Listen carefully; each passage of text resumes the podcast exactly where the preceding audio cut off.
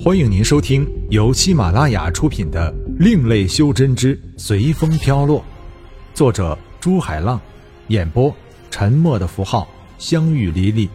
欢迎订阅。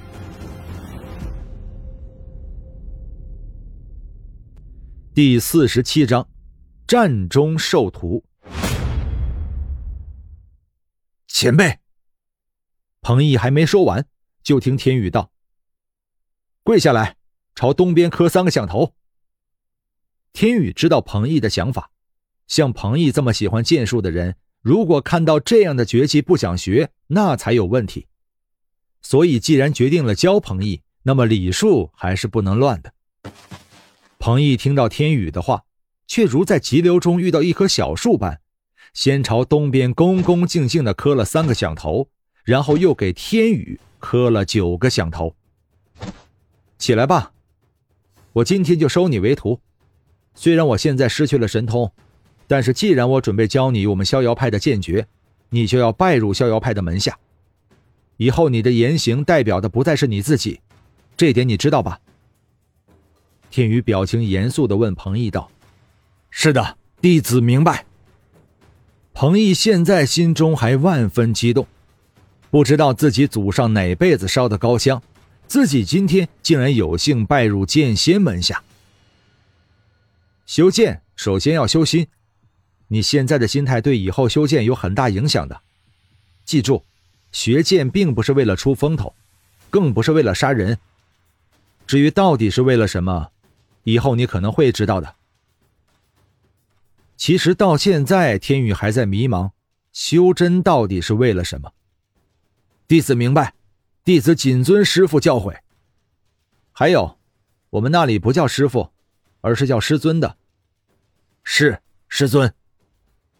现在我教你我们逍遥派的入门心法。天宇一直讲到天亮，才留下彭毅一个人在消化。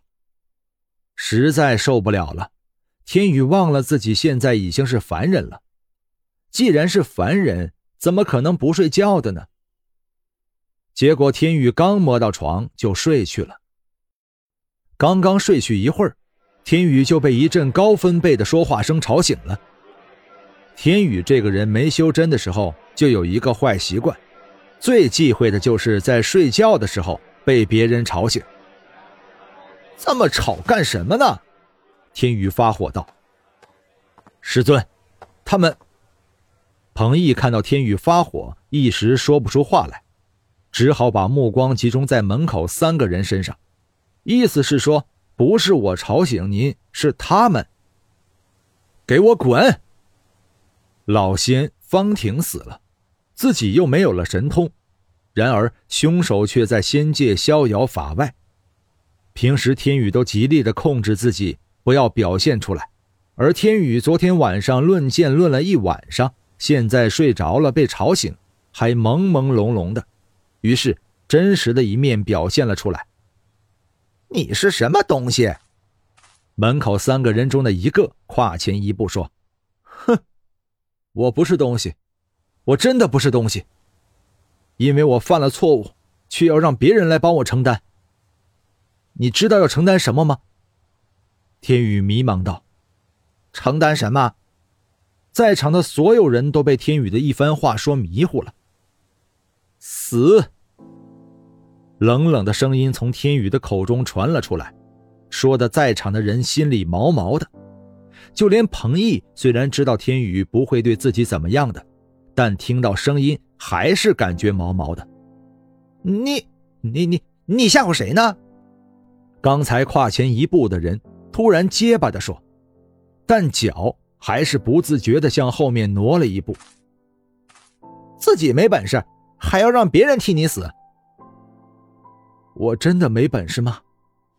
一幕幕悲惨的景象又出现在天宇的脑海。是啊，我真的没用，真的没用。天宇喃喃道。渐渐的，天宇双眼的血色越来越多。替我杀了他们，彭毅。天宇的话语又恢复了冰冷。这，师尊，这不太好吧？彭毅没有想到，师尊昨天晚上刚和他讲了一通大道理，现在居然叫他去杀人，何况自己还不一定打得过他们呢。没听到我说的话吗？天宇的表情不改，还是冷冷的声音。魔性，原来天宇体内的魔力之气被吸走，魔性也相应的少了许多。平时天宇一直有意的压制着，现在。天宇完全表现的是最真实的一面，一个魔应该有的心态。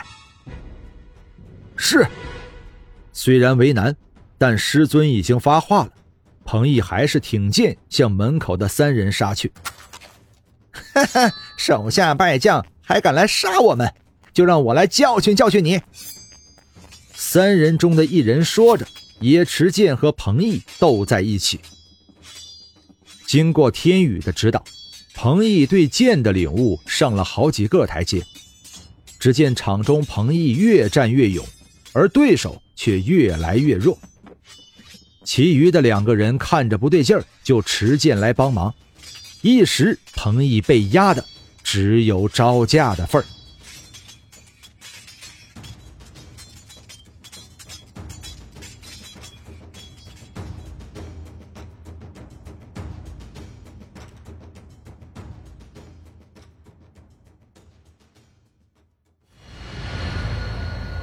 本章播讲完毕，感谢您的收听。